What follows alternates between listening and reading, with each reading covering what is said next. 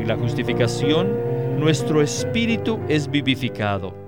En la santificación, nuestra alma es hecha vida.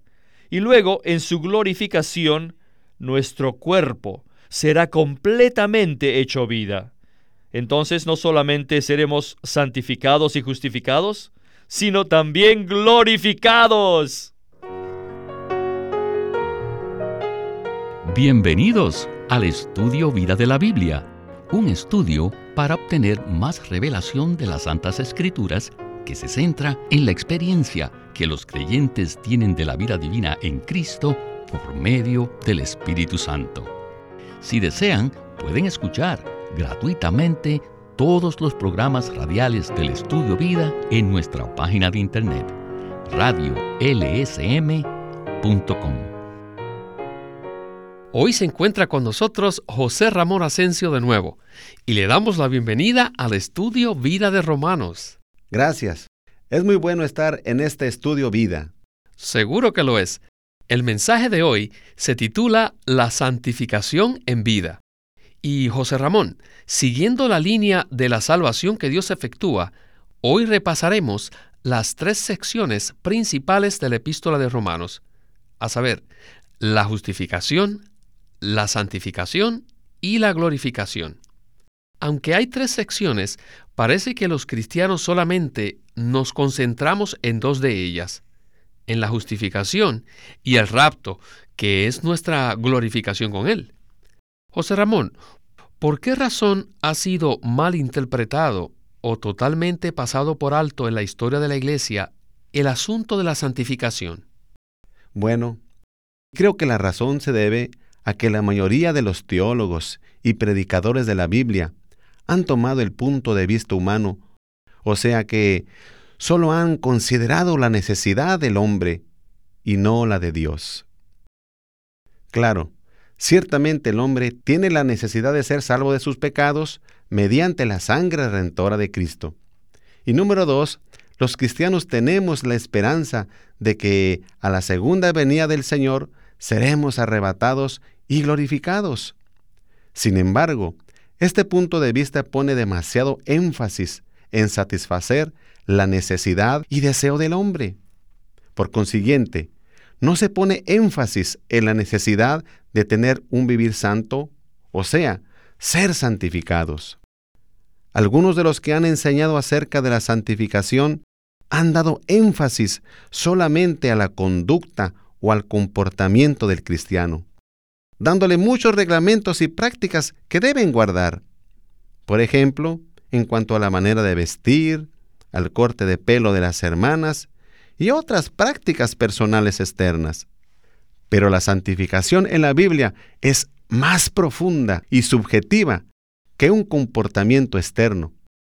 Ahora que hable Winnesley sobre estas tres etapas de nuestra salvación, estaremos más claros y veremos que cada una de las tres etapas de nuestra salvación está relacionada con los atributos de Dios, la justicia, la santidad y la gloria. Muy bien. Gracias por este comentario. Con esto estamos listos para el estudio vida de hoy en Romanos. Después de la condenación, tenemos la sección de la justificación. Luego tenemos la sección de la santificación y luego la de la glorificación. Cuando Dios trata con nosotros, siempre cuida de sus tres atributos divinos. Número uno, la justicia. Número dos, la santidad. Y número tres, la gloria. Dios es justo. Dios es santo. Y Dios es gloria. La justicia está relacionada con los hechos de Dios lo que Él hace es justo. Entonces, ¿qué es la santidad? La santidad es la naturaleza de Dios. Tal como la naturaleza de esta mesa es madera, así la naturaleza divina de nuestro Dios es santidad. Luego, ¿qué es la gloria? La gloria es simplemente Dios expresado. Cuando Dios es expresado, Eso es gloria. En la primera etapa de la salvación que Dios efectúa, nosotros participamos de la justicia de Dios. Y esa es la justificación.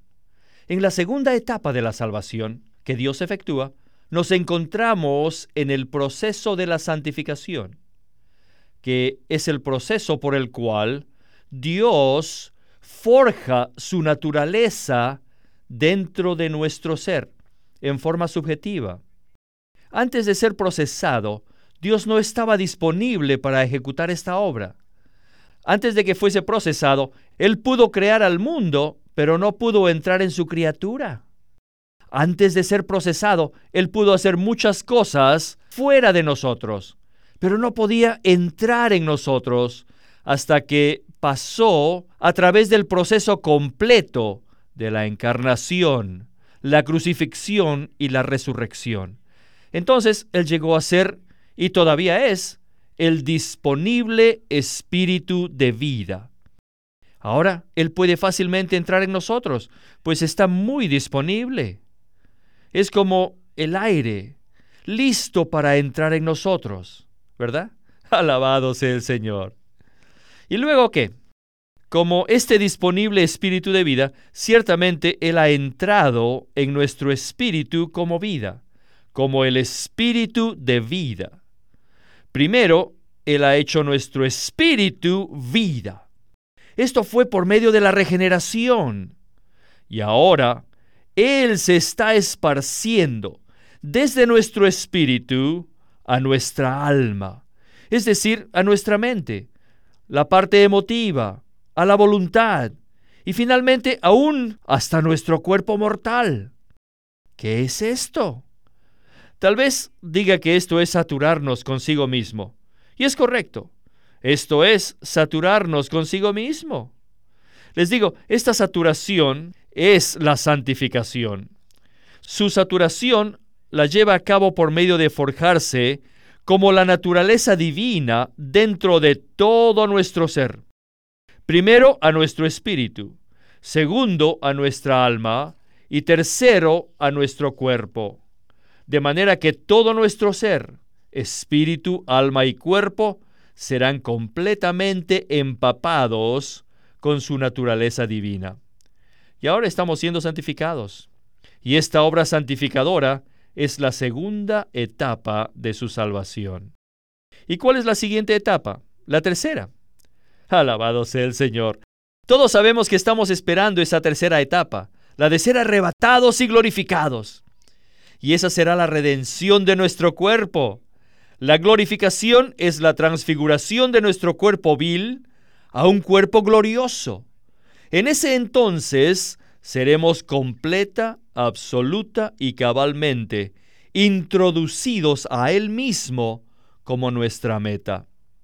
Ahora creo que por esta breve palabra podemos ver la razón por la cual Pablo escribió primero acerca de la justificación luego la santificación y luego la glorificación. Estos tres pasos o etapas forman una salvación completa y corresponden a las tres partes de nuestro ser. En la justificación, nuestro espíritu es vivificado. En la santificación, nuestra alma es hecha vida. Y luego, en su glorificación, nuestro cuerpo será completamente hecho vida entonces no solamente seremos santificados y justificados, sino también glorificados. Ahora que Windesley repasó las tres etapas de la salvación, se ve la relación que tienen con los tres atributos de Dios, su justicia, santidad y gloria. Por favor, compártanos algo más acerca de estas tres etapas. Como ya vimos, estas tres etapas de la salvación que Dios efectúa están relacionadas directamente con tres de los atributos de Dios, la justicia, santidad y gloria. Además, esto nos muestra que cada parte de nuestro ser tripartito necesita la salvación de Dios. Dios es justo y nosotros somos injustos. Por tanto, necesitamos ser justificados en nuestro espíritu. Según Romanos 3:24, somos justificados gratuitamente por su gracia, mediante la redención que es en Cristo Jesús.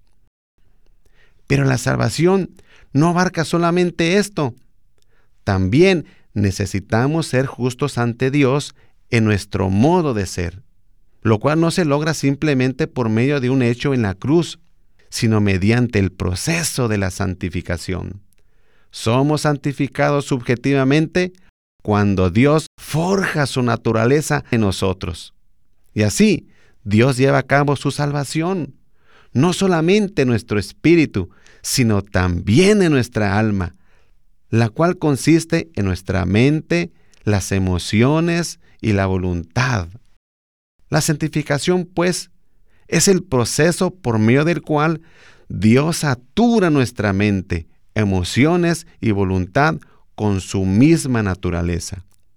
Y luego, en la tercera etapa de la glorificación, nuestro cuerpo vil será glorificado cuando seamos transfigurados en la segunda venida del Señor.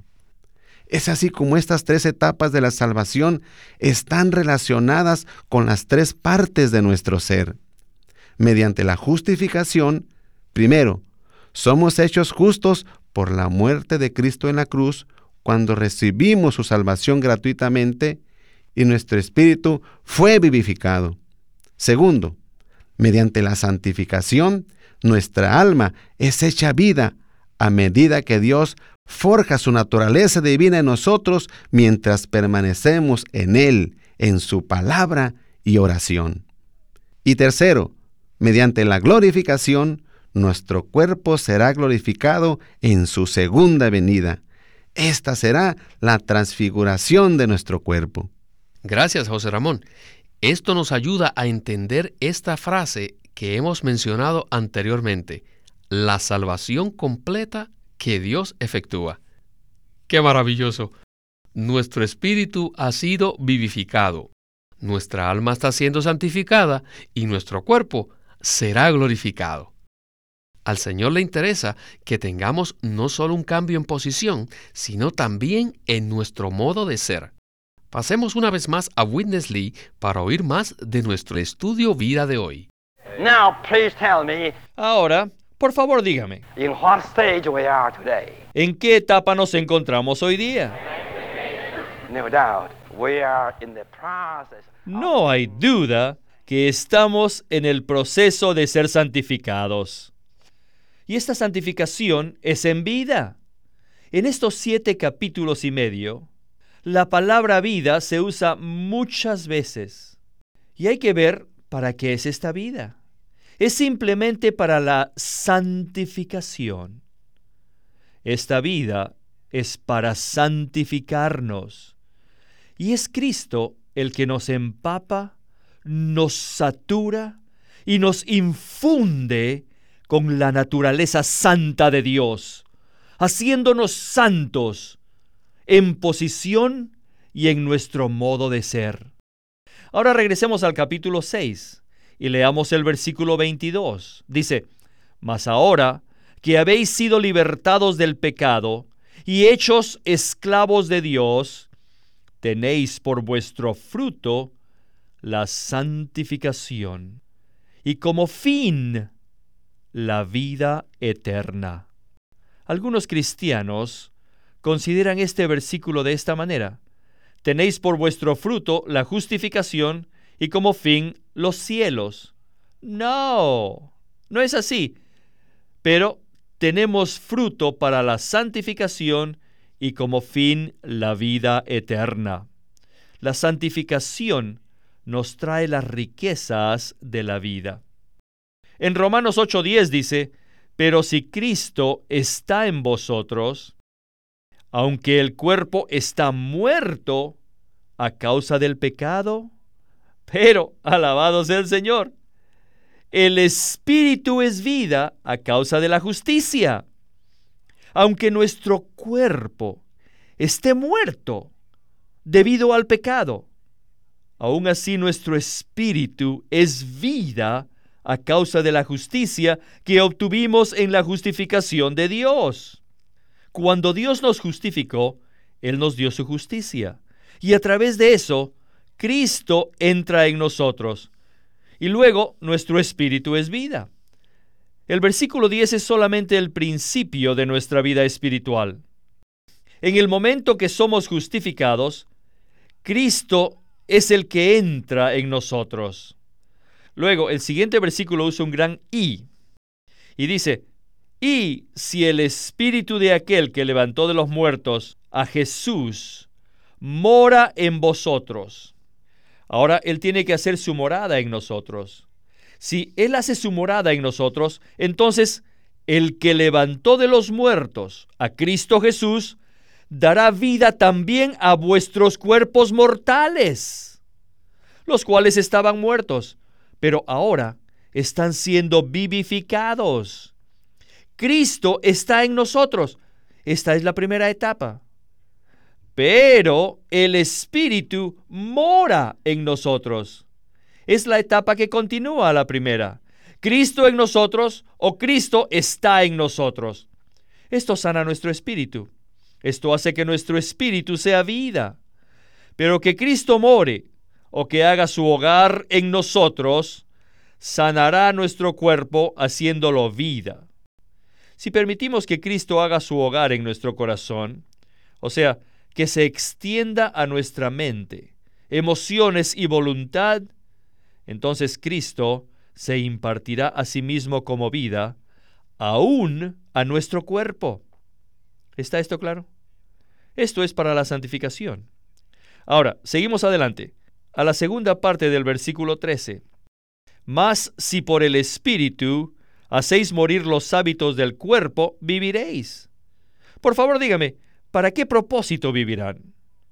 Para la santificación para que seamos empapados completamente con Cristo, como la naturaleza divina de Dios. Debemos aprender a dar muerte a todas las prácticas de nuestro cuerpo. Y esta es una forma de cooperación. Si queremos que Cristo haga su hogar en nuestro corazón, entonces Cristo esparcirá su vida dentro de nuestro cuerpo en forma interior. Entonces exteriormente tenemos que dar muerte a todas las prácticas de nuestro cuerpo.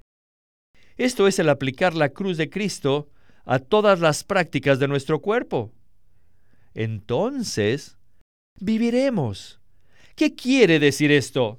Simplemente indica que disfrutaremos a Cristo como vida y entraremos en las riquezas de Cristo como vida y esta vida saturará nuestro ser con todo lo que Dios es.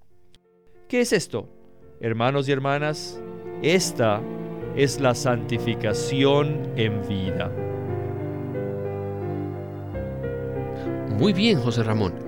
Así como lo dijo el hermano Lee, Romanos 8:10 se refiere a la etapa inicial de nuestra experiencia cristiana. En otras palabras, cuando Cristo entra en nosotros y vivifica nuestro espíritu. El versículo lee como sigue, pero si Cristo está en vosotros, aunque el cuerpo está muerto a causa del pecado, el espíritu vive a causa de la justicia. ¿Qué quiere decir esto de que el espíritu es vida? ¿Y cuáles son las consecuencias de este hecho? Esta es una pregunta muy importante. Ya hemos dicho que el hombre es tripartito. Según Primera de Tesalonicenses 5:23, tenemos espíritu, alma y por supuesto cuerpo. El espíritu en Romanos 8:10 se refiere a nuestro espíritu humano. Primera de Corintios 15:45 dice que cuando Cristo resucitó de los muertos, fue hecho el postrer Adán, espíritu vivificante. Y como tal espíritu, Cristo ahora puede entrar en el espíritu de sus creyentes. El espíritu divino entró en nuestro espíritu humano. Por tanto, nuestro espíritu es vida. La salvación que Dios efectúa es forjar este espíritu vivificante dentro de nuestro espíritu, alma y cuerpo. Cuando creímos en Cristo, Él como el divino espíritu de vida entró en nuestro espíritu y se mezcló con él. De esta manera, los dos espíritus se han hecho un solo espíritu. Ahora, nuestro espíritu no solamente está vivo, sino que también es vida. Además, según Romanos 8:6, la mente puesta en el espíritu es vida y paz. A medida que Cristo satura nuestra mente, Él hace que nuestra mente sea uno con la suya.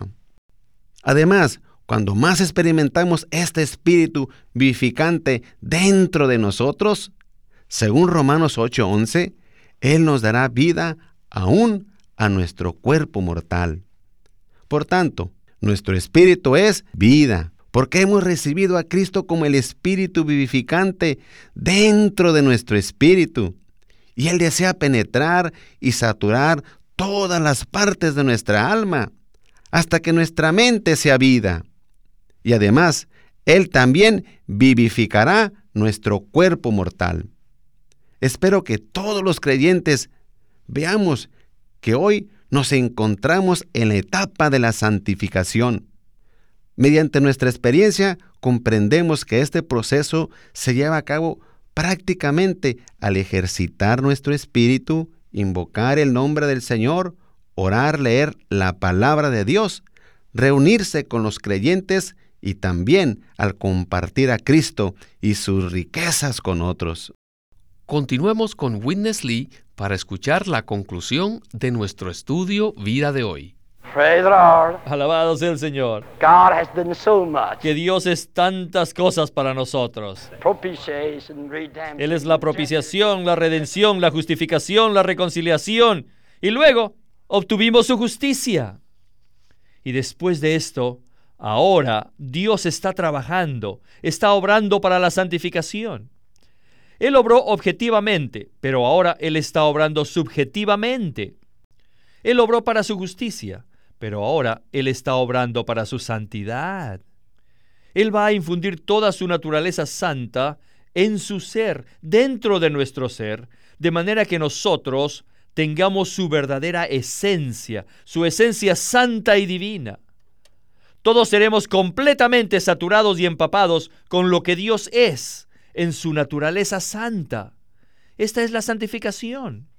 Miren, la santificación tiene mucho significado en esta epístola. Y esta santificación es para un propósito, que es producir muchos hijos. O que el Señor nos abra los ojos para ver lo que realmente necesitamos. ¿Qué necesitamos? Necesitamos su obra santificadora, su vida que satura. Necesitamos que su vida eterna forje su ser santo dentro de nuestra naturaleza, para que seamos hechos sus hijos, y no solamente en palabra o posición, sino en realidad. Sí, todos hemos nacido de Dios, somos hijos de Dios, pero si nos miramos a nosotros mismos, ay, ¿parecemos hijos de Dios? Yo no sé. Yo no sé a qué hijos nos parecemos. Así que necesitamos la santificación. Aleluya, hemos obtenido la justificación y estamos recibiendo la santificación. Y la justicia de Dios ya es nuestra. Ahora, la santidad de Dios está en camino. Nosotros la poseeremos. Todos seremos santificados. Santificados en vida con la naturaleza de Dios. Esta es la obra de Dios hoy en día. Él está obrando dentro de nuestro espíritu, esparciéndose poco a poco, desde el centro hasta llegar a la circunferencia. Luego, todo nuestro ser será saturado con su naturaleza santa, y todo nuestro ser será completamente santificado. Amén. Parece que, como cristianos, siempre deseamos ser victoriosos, pero en realidad solamente tenemos una necesidad. Correcto. Solamente tenemos una necesidad, y es Dios. Ser santificado no depende de nuestros propios esfuerzos, ni tampoco de nuestra victoria. Somos santificados cuando nos empapamos más de la naturaleza de Dios, disfrutando a Cristo amándole, alimentándonos con su palabra, reuniéndonos con los creyentes y ejercitando nuestro espíritu. Amén. Este estudio vida realmente nos ha dado un repaso excelente de la primera parte de Romanos. Y a usted, hermano José Ramón, gracias por sus comentarios y que regrese pronto. Gracias por invitarme a su programa. Gracias, hermanos.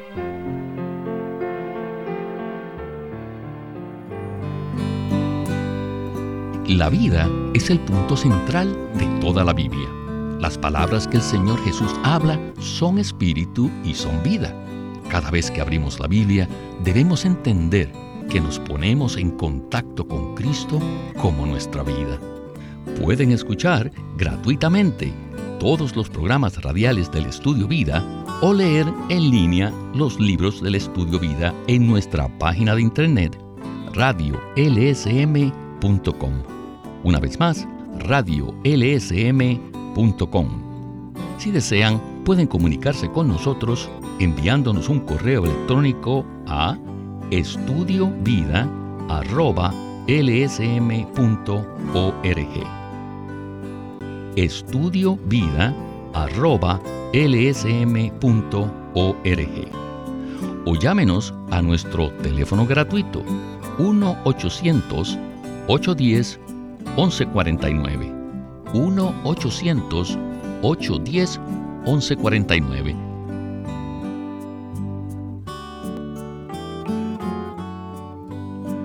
Watchman Nee llegó a ser cristiano en la China continental en 1920, a los 17 años de edad, y ese mismo año comenzó a producir sus primeros escritos.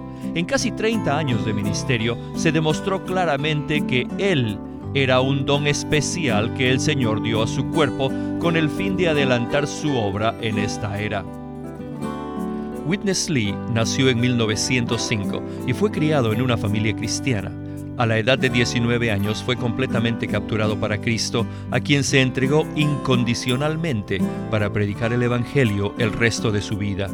En 1962, el hermano Lee recibió la carga de ir al occidente y fue y se estableció en California. Durante sus 35 años de servicio en los Estados Unidos, ministró en reuniones semanales, conferencias, entrenamientos, dio miles de mensajes y publicó más de 400 libros, los cuales se han traducido a más de 14 idiomas. Su última conferencia, antes de fallecer, fue en febrero de 1997 a la edad de 91 años.